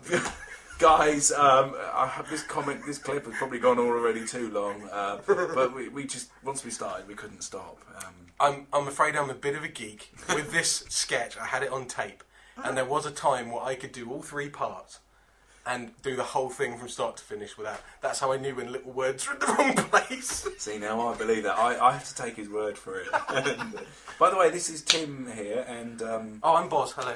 and uh, we love listening to the show. I'm actually looking forward to listening to this one. Yeah, it's going to be awesome. Holy Grail is awesome. Don't know if it's as good as Life of Brian, though. It's my favourite. It's your favourite, My favourite. Holy Grail. Because it's in Britain. Yeah, Britain, King of the Britons. Yes. But, uh, we love the podcast, and uh, we, we saw your shout out for uh, your email for um, audio comments. And what's not to like about it? What's not funny about Holy Grail? Absolutely. But also, we have a very rare privilege. We're in the same room. Yes, we are.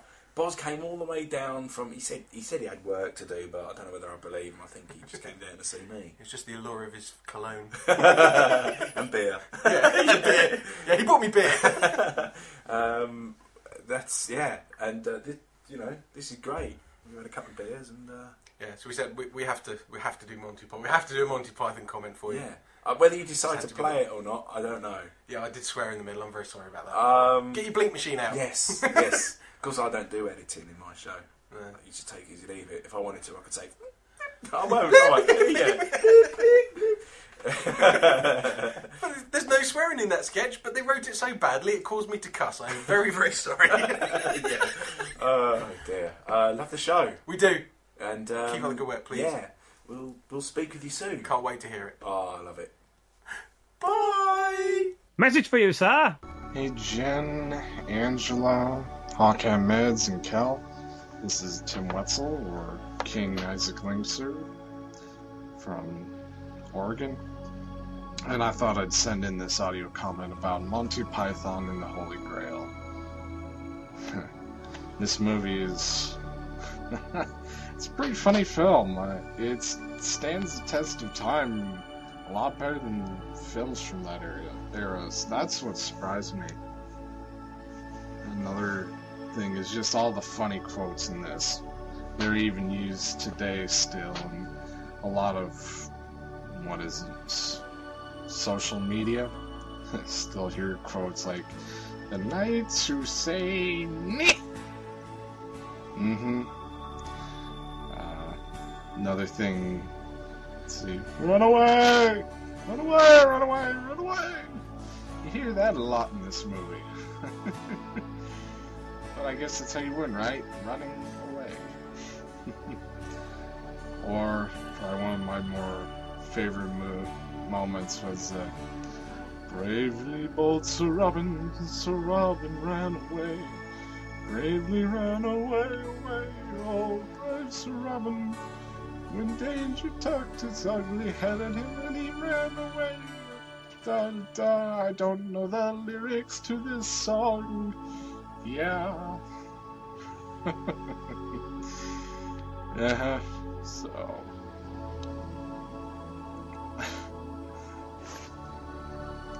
uh, other comments. I just liked how they set this whole movie up. And I've watched the special features, or listened, I guess. Watched, listened, whatever. And uh, they explained the movie, and it was amazing to me how how they how much they did on such a budget of theirs. That's what really amazed me about this movie. So, questions. Uh, first question, and I'm sure you're going to get this a lot. What is up with the ending of this movie? Why does it just do that? Is it some sort of inside joke? What? Maybe Hawkeye Meds and Kel can answer this because it's confusing. And second question would be, what is your favorite character? Uh, mine would have to be King Arthur. But that's just me. Anyway, I'm sure that I'm going to be laughing a lot when I hear this podcast, so here's my comment to add to the humor of me making a fool of myself with the bad acting. But I better go away and uh, don't let, or things like uh, me taunting you for a second time. Yes, that is my French accent, and I just did it right now. anyway, you guys uh, talk to you later. So cool. I'm so glad that everyone participated. That makes yeah, me me very too. happy. We had a lot of comments between the Hmm. two of us because some people sent you guys some and emails too, and then we got a few on our own, but we've shared back and Yeah, forth. so, yeah. yeah. But thank you very much to everyone who spent the time to record those and to send them in. We know you guys are busy, and we really appreciate your participation. Yay! Thank you. Yeah, cheers. Cheers. One day, lad, all this will be yours. What, the curtains? No, not the curtains, lad. Oh, all that you can see stretched out over the hills and valleys of this land. That'll be your kingdom, lad. Mother, Father, lad, father. But father, I don't want any of that. Listen, lad. I built this kingdom up from nothing. When I started here, all there was was swamp. Well, the king said I was daft to build a castle on a swamp. But I built it all the same, just to show 'em. They sank into the swamp. So, I built a second one. That sank into the swamp. So I built a third one.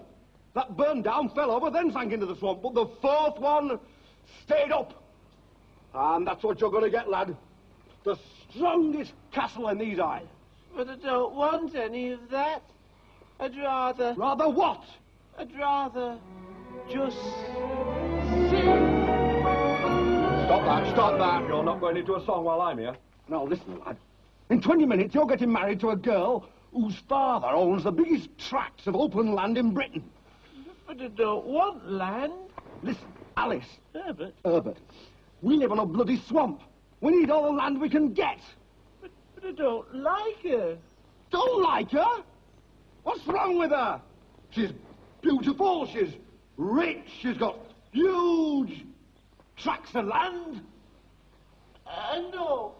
But I want the, the girl that I marry to have a certain special something. Cut that out, cut that out.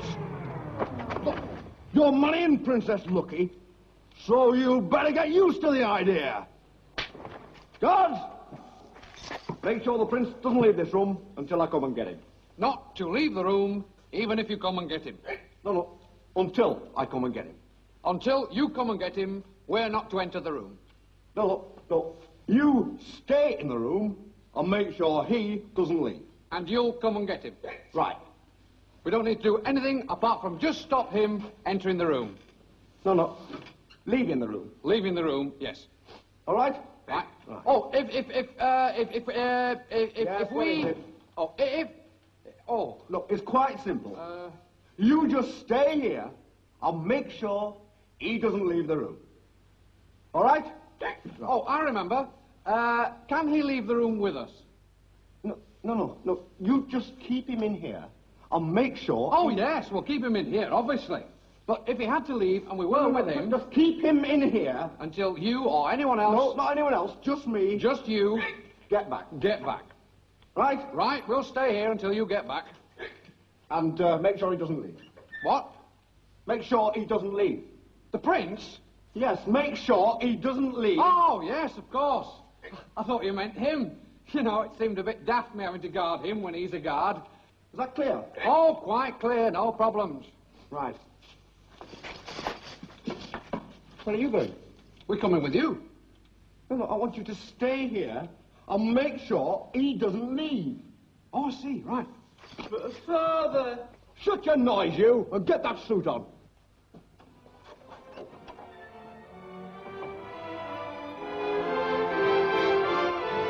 And no singing! Oh! Oh, go and get a glass of water. All right. Um, there was something else I, I wanted to say earlier that I remembered uh, from you were talking about uh, the song, the Camelot song, and it reminded me too that a lot of the comedy is physical. Um, I remembered when we were ta- when we were watching it last night uh, that a lot of the things that are the funniest are the things that are just like the cat cats being beaten against rugs and when they're doing quote unquote work you know that you have like the serfs or whatever working and they're just like slapping water with a stick. Or or when uh, Sir Lancelot goes and he saves everybody and then he does you know to his grand exit and then he's just swinging back and forth. But you know is it a little little help here? Um so it's that kind of stuff that's even fun that's funny too. That's part of the part of the humor is is the silly you know physical The visual, uh, yeah. the visual effects Like the Black Knight that won't Yes. move and he gets hacks all of his limbs off. Yes, comedy. You know, Mm. in a different context, frightening. like in Sin City, very frightening. In this, hilarious. Have you seen the um, spoof on that scene that they, they have with Darth Vader in it? That's on No. YouTube. It's No. hilarious. I'll have to send you a quote.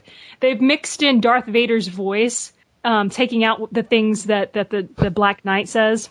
Ah. Yeah, and they also like they they did like um they dubbed over the swords. They they have um, lightsabers instead of long swords. Oh, neat. Yeah. I tell you what, you know when a spoof's doing well when you're spoofing a spoof. That's, Yeah. that is, you know, you know you're doing well there. Oh, totally. That's what. Yeah, that's the best part. um, I also was was uh, Je- Jim and I were talking about this the other day, and we realized that. Um, and I don't know if this has happened to you guys too, but Monty Python or or Holy Grail has not just become like, oh, we're being funny, but it has actually worked its way into our daily lives. Um, we usually use one of these at least once a month, if not once a week. When when something is not an option, like I decide I want to go to Chili's, and Jim decides that he does not, by any chance, want to go to Chili's, he'll just say that is right out. Just okay. So, and that's just normal conversation. Or if you're feeling sick, but you want to feel better, you say, I think I'll go for a walk. Okay.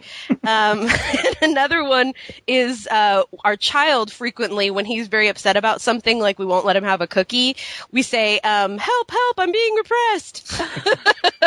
or if you give yourself a paper cut, you can say it's only a fle- flesh wound. Yeah. And, and of course, um, the best one ever is whenever you need to get away from a situation, you scream, run away, run away, run away. Yes. Yes, and that is like normal conversation. And let's be honest, Meds, me and you growing up, going around Birmingham City Centre, running away from people was quite a common thing, Yeah. wasn't it? I was- I was Yeah, gonna we- chased us with a knife and being mugged, we'd run away. I think that there was an incident where he came out of a, a, a club being chased by the bouncers, in which we turned around and said, "Run away!" Run away. And there was about, about six of us running away from one bloke. Classic. He was a big bloke, though. He was a big bloke, actually. Yeah. Anyway, let's not talk about that. They don't want to hear us being uh, causing trouble. Anyway, let me go. But do you guys have other ones of those that creep you into your normal conversation too? Uh, the the it's only a flesh wound is one because we work in a our, our normal boring day jobs. Uh, we work in a factory which is um, we're surrounded by metal and everything like that, and uh, I'm always cutting myself uh, generally. And yeah, the, it's it's, not, it's only a flesh wound is the is the one, and it's only a model is the one I've Yeah. used quite a bit when uh, we went looking for a house. Uh, well, we the, we was looking for this house, and every time me and Natalie would pull up to see it, look at a house, I'd go, "Hmm, "It's only a model." Uh, if we didn't like it. Oh, it's only one I think when we were younger as well, weren't, uh, weren't we, Meds? About 50% of our conversation was Monty Python quotes, and the other 50% was Spinal Tap quotes. Yeah. For about yeah. five years of our life, you only spoke in either Spinal Tap or Monty Python. it's like our faction now is still made up of TV quotes. Everyone's conversation is TV quotes all day. Yeah. You're thinking, does no one hmm. any got any normal English anymore? No, it's just TV. Suits me, but there you go. It's not going to anyway. And talk about dumbing down anyway. Well, we could go on about that definitely. See, I think it's Yeah. funny because we're all so afraid of like jumping in over each other because we've all been in these conversations before where you just go, oh, and this part, and then this part, and then this part, and we all Yeah. know we're on Skype and we're trying to be adults, which is so fascinating. But um, now we're all being like real, like, okay, well, let's have this discussion. It, it's funny because it sounds a lot more like a, a business meeting than it sounds like a Monty Python conversation. and it's no, it's nobody's fault. It's just hilarious because we're all trying to be nice, and you know, it- I really just want to talk about my huge tracts of land. That's the one I use. I, whenever someone I see is, you know, if I catch a guy staring, I say, "You're looking at her huge tracts of land, aren't you?" or um, sometimes I say things like, um, "I'm not dead yet." And that one. Uh, what's the other one? Oh, um, I fought in your general direction. Oh yeah. What manner of man are you that can summon up fire without flint or tinder? I am an enchanter. By what name are you known? There are some who call me Tim. Greetings, Tim the Enchanter. Greetings, King Arthur. You know my name? I do.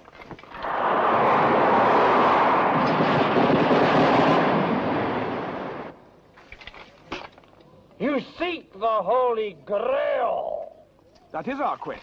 You know much that is hidden, O Tim. Quite.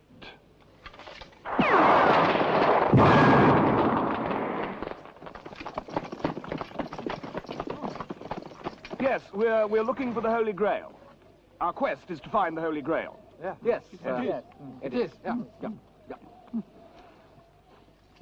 And so we're, we're, we're looking for it. Yes. Yeah, yeah, we are. We have been for some time. Ages. Uh, so uh, anything that you could do to, uh, to help would be very helpful. Look, can you tell us where... Fine. Um, I don't want to waste any more of your time, but uh, I don't suppose you could uh, tell us where we might find a um, find a uh, a um, a uh, A what? A, g- a, a, g- a, g- a, g- A grail? Yes, I think so. Yes. Yes. Yeah, Yeah, that, yes, that, yes. that- yes! Oh, oh, thank you. Oh, that's fine. Oh, Thank you. splendid. Thank Look, um, you're a busy man. Uh, Yes, I can help you find the Holy Grail. Oh. To the north there lies a cave, the cave of Caer Banog, wherein, carved in mystic runes upon the very living rock, the last words of Ulfin Bedwyr of Rheged make plain the last resting place of the most Holy Grail. Where could we find this cave, O Tim? Follow! But follow only if ye be men of valor. For the entrance to this cave is guarded by a creature so foul, so cruel, that no man yet has fought with it and lived. Bones of full fifty men lie strewn about its lair. So, brave knights, if you do doubt your courage or your strength, come no further, for death awaits you all with nasty big pointy teeth. What an eccentric performance. No, we we have we have uh, me and me and Kel used to live with each other. Uh, we lived with each other for about six years, and um, for a laugh, uh, I put on our answer machine. Um, what was it now? Uh, I don't want to talk to you no more, you empty-headed food twat whapper. So I, I put that on the answer machine. Unfortunately, Kel went for a job uh, in a record store. Oh no! and they phoned. We think they phoned up for, to give him an interview, and that's what they got. Uh, Kel, you didn't get the job. I'll, I'll never forgive that. You know, that was my dream job. I've only ever dreamed of working in a record shop. That's it, all day. Playing music all day. I, I, I'll do it for no money. But I didn't get it because of that bloody answer phone message. And that weren't some of the worst we had. We had some really offensive messages on there, didn't we? Cheers. Thinking about it now, it was a bad idea. not, for, not for me. I know, yeah. Well, I really like when um, Sir Galahad goes into the Castle Anthrax, and at the very end, he's like, "Well, I could, I could stay a bit longer," and Lancelot saves him, and he's like, "No, no, too perilous." yeah. I bet you're gay. I bet you. That, mate, if I'm right, now you've got some interesting Holy Grail fact. Your teacher was in the thing, wasn't Yeah, um, my uh, in ninety Yeah, I do to you sometimes. yeah, it's true. Uh, in '91, I uh, I was working. Well, I was training to be a computer programmer, and uh, one of my first projects I did was developing uh, what is now known as ebooks. Um, this is '91, bearing in mind, and I was trying to come up with an idea of transferring comics into uh, into a small file so you could read a comic at home on a computer. Oh, oh, how I wish I carried that on. I could have been very rich now. Um, but my, my teacher was uh, called Mark Zykon. Uh, and he's actually, when you look at the title credits at the beginning, after you get the, the Pythons come up, his is the first name that comes up. Uh, although they spelt it uh, Z-Y-C-O-N, he's actually got a H in it. And uh, Mark was in the Witch scene. Uh, he's in the background, and he is also, you know, the bit where Lancelot goes into the wedding ceremony and he's, he's stabbing everyone, and he hits a guard who's standing on a pillow, and the guard lands on the barrels and rolls Yes. off. That's Mark. Uh, he got paid an extra five pound for doing a stunt. And, uh, Awesome. and uh, he's also uh, Tim the Enchanter in, uh, in some of the background scenes because he. And the strange thing is, he's a he was the spitting image of Graham Chapman. So I would have thought he'd, have, uh, but he didn't have a beard. But, uh, but yeah, so uh, that, I got to. I didn't even get his. au- I should have got his autograph really, but I I, I have the Holy Grail book, and uh, he's in it. You know, I took it into uh, into college with me and showed him, and he was uh, he was quite proud that somebody else actually took an interest in it because no one else did. Um, but yeah, so that's my yeah, work, slight work fact. I think that's kind of interesting. I just realized yesterday that John Cleese is Tim. yes, yeah. I and I that's one of my favorite things is when he says there are those who call me Tim. that it's a question mark. it's like that's a great name for for a fire wielding sorcerer. Tim. Okay. what do you think of the uh, of the whole casting for, for, for this film? I mean, uh, Oh. we've uh, Graham. As as the king, you mean? Yeah, Oh yeah. Well, what's I, what I love is that he looks regal and pompous even when he's uh, running around without a horse. That's my favorite thing about him. And everyone. No, I, I mean, you know, John Cleese running around talking about his idiom and killing people at will. And oh, I'm sorry, I'm sorry. it's just, it's just what I do. It's my idiom. I, I, I think it's really interesting because they, they, they cast them in uh, the roles that they actually wrote. Uh, oh. With, uh, with Holy Grail, the original script of it, it actually started off in Harrods, which is a, a big department store in Knightsbridge in London, uh, quite an expensive place. And uh, it was set in modern times with these knights there because that was totally scrapped when they came to doing the, the third draft. But Graham Chapman was chosen because he, he was the one who, um, ironically, they didn't want to give enough lines to because he was quite a serious alcoholic at that point. Oh. Uh, you, you can actually see it in his performance because he, he does look pretty drained, I think, virtually all the way through. I mean, he was s- totally clean when he did uh, Life of Brian, but um, no one else, I don't, uh, no one, that other Python, I think, could have pulled it off. Oh no, uh, Chapman, really. no. And all the other ones are just in in a good, you know, they're just in a Hmm. good place. I mean, even Idle as a as a Sir Robin. Did you notice that he has a chicken on his sword? I mean, on his shield. Yes. and you've got to give kudos to Michael Palin for writing the uh, the the uh, you know the the, the the scene with all the women. I mean, and cast yourself in that. And role. cast yourself Yeah. with all the women. Hey, sounds good. I like. Um, what's the name of the doctors? Um, oh, Zoot and um, not Zoot. oh, The no. one, the two little, the younger ones that are the doctors. Oh, we are doctors. Please, we are doctors. naughty, naughty Zoot. Please. Um, I also um, was thinking. I it took me several years to realize when he was saying Knigget's that it was spelling out night. That is Yeah. my admission. It took me a while. Like I knew. I mean, you know, I just didn't think about it. I mean, I've known for probably about ten years, but it took me longer than my first viewing to realize that it Knigget's was Knights. uh, I've, I've got the name of the two doctors. Uh, Midget and Crapper is their actual names in the script. They have the weirdest names. Of the the French guy. Is this because of the way the English people feel about the French people? Is that a Yes. thing? Oh, Is that a- yes.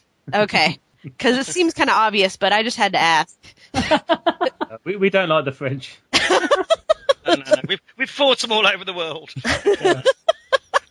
I mean, you know, the bastards cook over here in 1066. Sorry, we can't forgive them for that. There you go. you know. They did aid us in getting rid of you guys too, so we have to get. No, no, no, no. Jen, don't bring that up. I hate that. We have the holy hand grenade. Yes, of course. The holy hand grenade of Antioch. Tis one of the sacred relics Brother Maynard carries with him. Brother Maynard, bring up the holy hand grenade.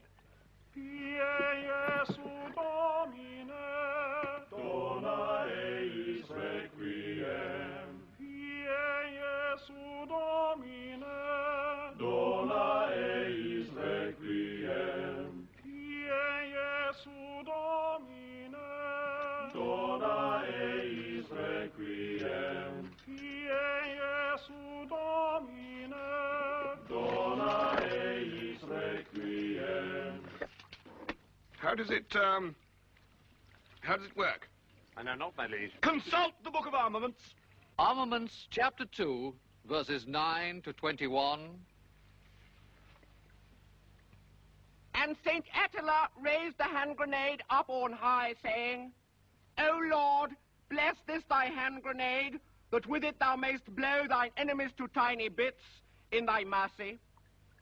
And the Lord did grin, and the people did feast upon the lambs, and sloths, and carp, and anchovies, and orangutans, and breakfast cereals, and fruit bats, and large... Give a bit, brother. And the Lord spake, saying, First shalt thou take out the holy pin. Then shalt thou count to three. No more, no less. Three shall be the number thou shalt count, and the number of the counting shall be three.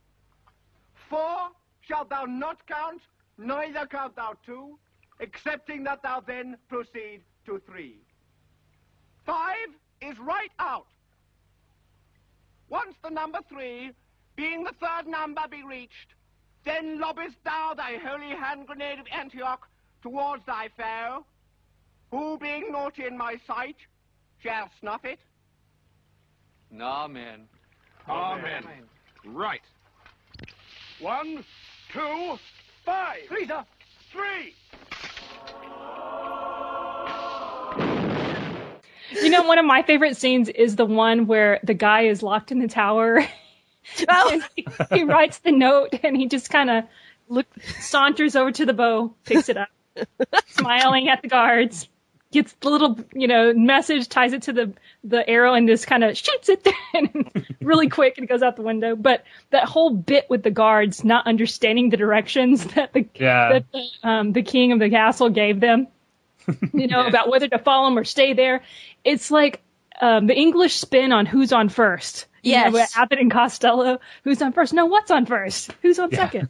I have to tell you guys a personal story about a time I went to this place. It's a fast food restaurant in really in Texas only or in the South called Taco Cabana. Okay. And I wanted to order breakfast tacos are huge here. That's what we eat for breakfast. And I ordered two breakfast tacos with bacon and eggs and then cheese on this this cheese on the side.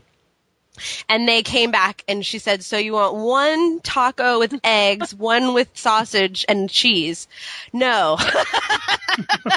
and this literally, I'm not kidding you, went on almost as long as that scene did. And I, you couldn't have written it. It was hilarious. and I went back and forth with this lady and I was like, I, I remember I went and told Jen that morning. I was like, I had a Monty Python moment at the Taco Cabana because they could not get my order right.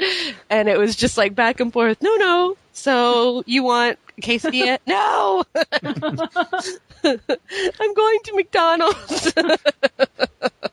Now that that really does put a put a downer on our breakfast. I mean, that sounds awesome. Why can't we have taco stuff like that? We just oh, it's good. rubby sandwiches. Uh.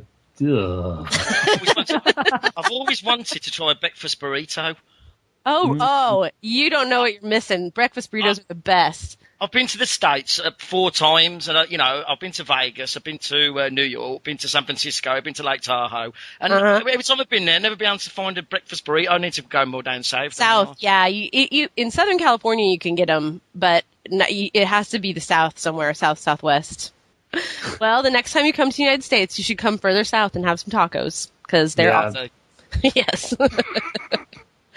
uh, and they don't have them further north either. Like I lived in uh, New York State for a year, and there were several things that I couldn't get, even though I was in America. My par- my mom had to send me things, certain types of cheese and talk and uh, tortillas and things like that. They just didn't have them.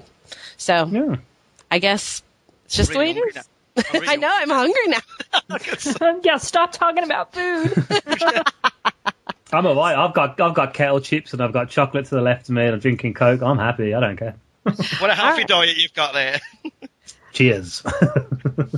the financing of this film, pretty cool, I think, because uh, um, it was financed, well, part financed by rock groups.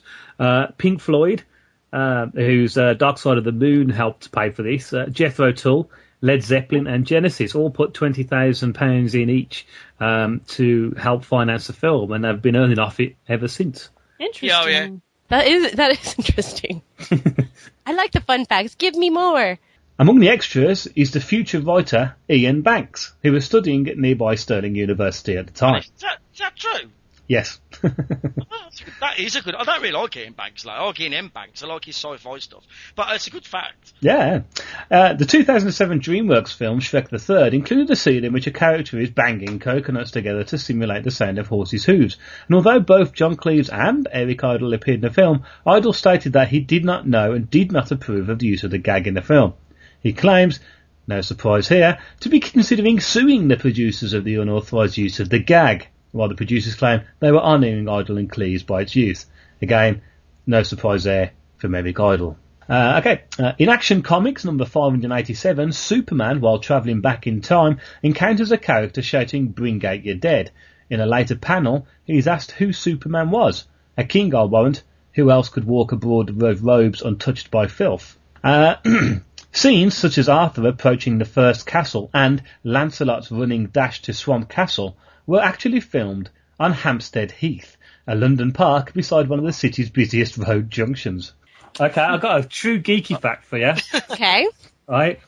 In, I'm going to read this as well. So, uh, okay. In an early Star Trek: The Next Generation novel, Geordi is looking for someone in a bar, and he is told to talk to a Gorn bartender who knows everything.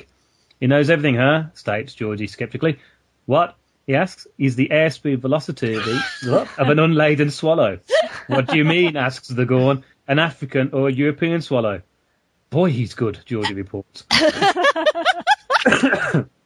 I don't remember that one. Well, the thing Uh, is, is that that's the question where you can find if somebody is a fan Mm. Yes. immediately.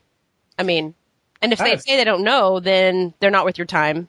And Now, I, I'm sure that everybody who's uh, everyone knows who's listening to this podcast now will know the the quote regarding the uh, airspeed velocity Mhm. of an unladen swallow. What is it? oh, I don't know. No, The, the answer is African or European. I oh know. no, no, no, I know, I know, I know, I know what it is. Forty-two. No. That's the answer to everything. Uh, the airspeed velocity of an unladen swallow is roughly 11 meters per second or 25 miles per hour, beating its wings at 7 to 9 times per second rather than 43. And a 5 ounce bird cannot carry a 1 pound.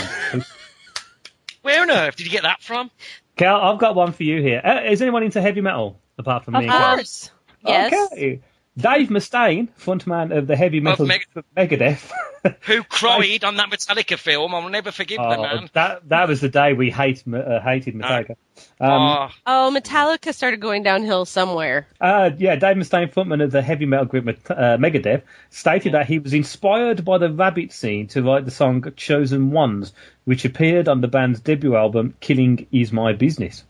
business is good. Yeah. Yeah, Oh, that is a good fact, So I was Mr. Megadeth growing up, and I, oh, I didn't know that. What's going on there? Mm. there you go. Yeah. That's cool. Stop! Who would cross the bridge of death must answer me these questions three. Ere the other side he see. Ask me the questions, Bridgekeeper. I'm not afraid. What is your name? My name is Sir Lancelot of Camelot. What is your quest? To seek the Holy Grail. What is your favorite color? Blue. Right, off you go. Oh, thank you. Thank you very much. That's easy! Stop! Who approacheth the bridge of death must answer me these questions three. Ere the other side he see. Ask me the questions, Bridgekeeper. I'm not afraid. What is your name? Sir Robin of Camelot. What is your quest? To seek the Holy Grail. What is the capital of Assyria? I don't know that.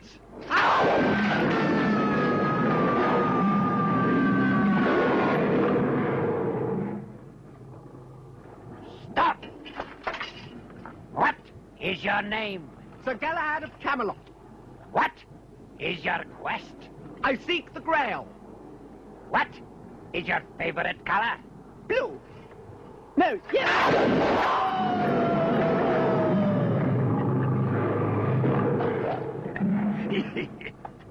Stop! What is your name? It is Arthur, King of the Britons. What is your quest? To seek the Holy Grail. What is the airspeed velocity of an unladen swallow? What do you mean? African or European swallow? Huh? I, I don't know that.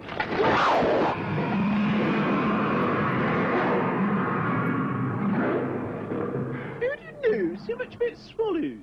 Well, you have to know these things when you're a king, you know. Are we going to talk about the rubbish ending then? Yeah. Yes. Yeah. I was just thinking that. Ending. Ugh. It's the worst ending. Oh, No, it's no, the worst ending of all. Now, me Yeah, and you 'cause- have Only- argued about this. The only thing that makes me happy about it that I realized last night is that for some reason my memory of it was that it drew out a lot longer than it did. I was hmm. very happy that it was pretty quick. Like, you know, they went to the castle, they found the French, they got, you know, crap pour- poured on them, they left. And like that didn't last too, like I thought, I, for some reason when I remembered it, I thought that it was really drawn out, but at least the police came and then boom, done. Mhm. So Yeah. it was horrible, but at least it was quick. They just pulled the band-aid right off. Yeah, I mean, it's one of the things that I was always disappointed uh, by both of us in the film, and it, it was uh, Eric Idle's idea. Uh, uh, no surprise there. Well, there you to, go. Uh, to do that, and in fact, his own daughters told him that she despises it. It's purely the fact they ran out of money. The um, the amount of uh, knights that you see in the background, uh, there were a load of Scottish students from the local university who were being paid four pounds a day, and uh, they filmed them all different angles, and it just just wasn't working. Uh, so they they quickly come up with the idea of having the police car come in. And it's not even an actor who you see smack the camera at the end. That's uh, editor Julian Doyle, um, who I was actually supposed to meet at a writing seminar uh, two years ago, but uh, I turned up on the wrong day, which was pretty embarrassing for the people I brought with me. But still, there you go. You know what that ending reminds me of? Uh, you said, Meds, that you're a fan of Seinfeld, or maybe it was Kel. Uh, Kel. Uh, yeah, Yeah. You know that really crappy ending they had for the entire series when everyone went to jail? yeah, yeah, yeah. That's the kind of ending that this movie has. just end. it was just an end of weirdness. Yeah, but you know, See, I don't, see, I don't think why they couldn't have done something else. They had Terry Gilliam. Why didn't he do an animation at the end or something? If they didn't have the budget, they should have drew it. yeah. You know, know, I Julian- would I I would have just had the ending where you see the knights do their uh, second uh, abuse bit, and where the, and as they're walking away, I would have had the knights abusing them and holding out the grail, waving at them as they walked off, and then just ended it there. Yeah.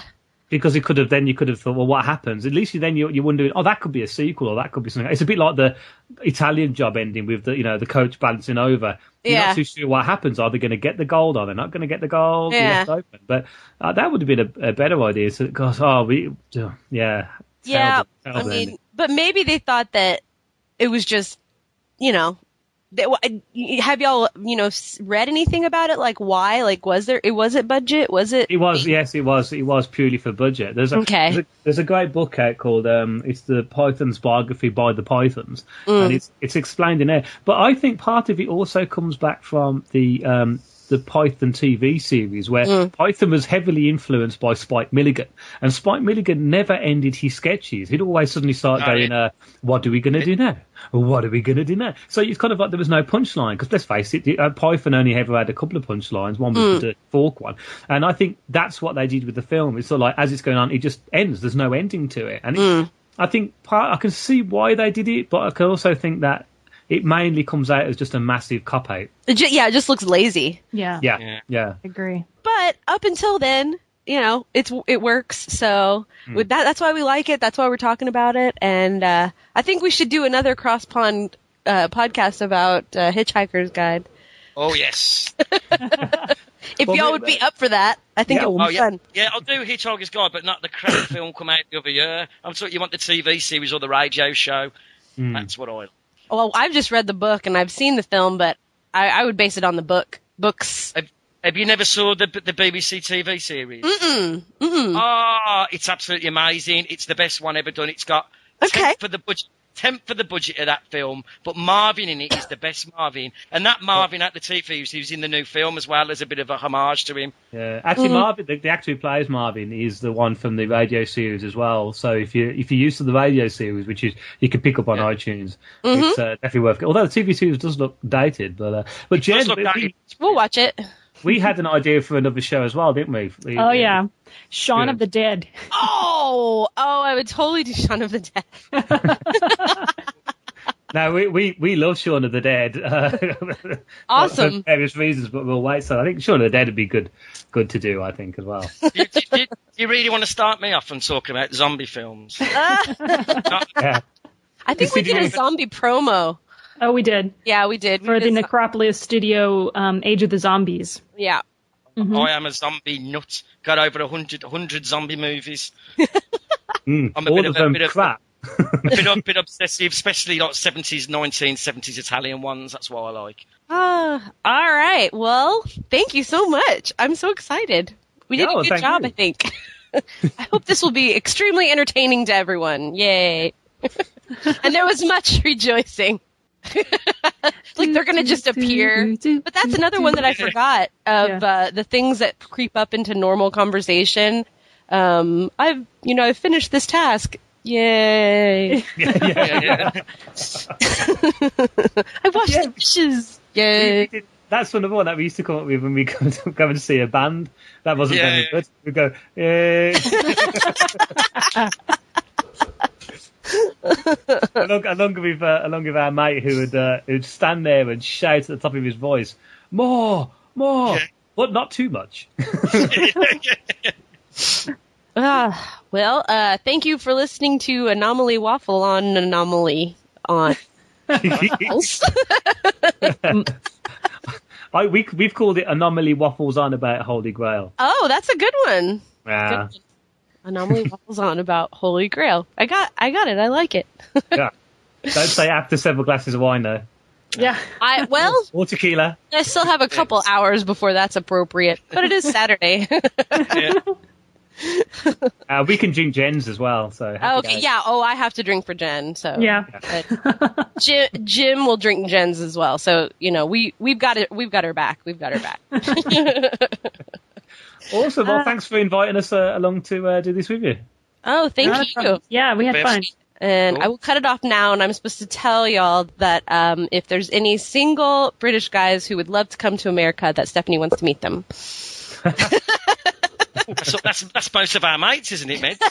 Uh, well, two of them, yeah. And you wouldn't want them coming over, I can tell you. I don't think they'd be allowed in the country either, so I don't... that's two. That's two more listeners we've just lost. Yeah, y'all are so mean to your friends. Oh, to be Known fair, each other for 30 years. well, that's cool. I really enjoyed talking to you guys, and we'll we'll do this again sometime. yeah, it was fun.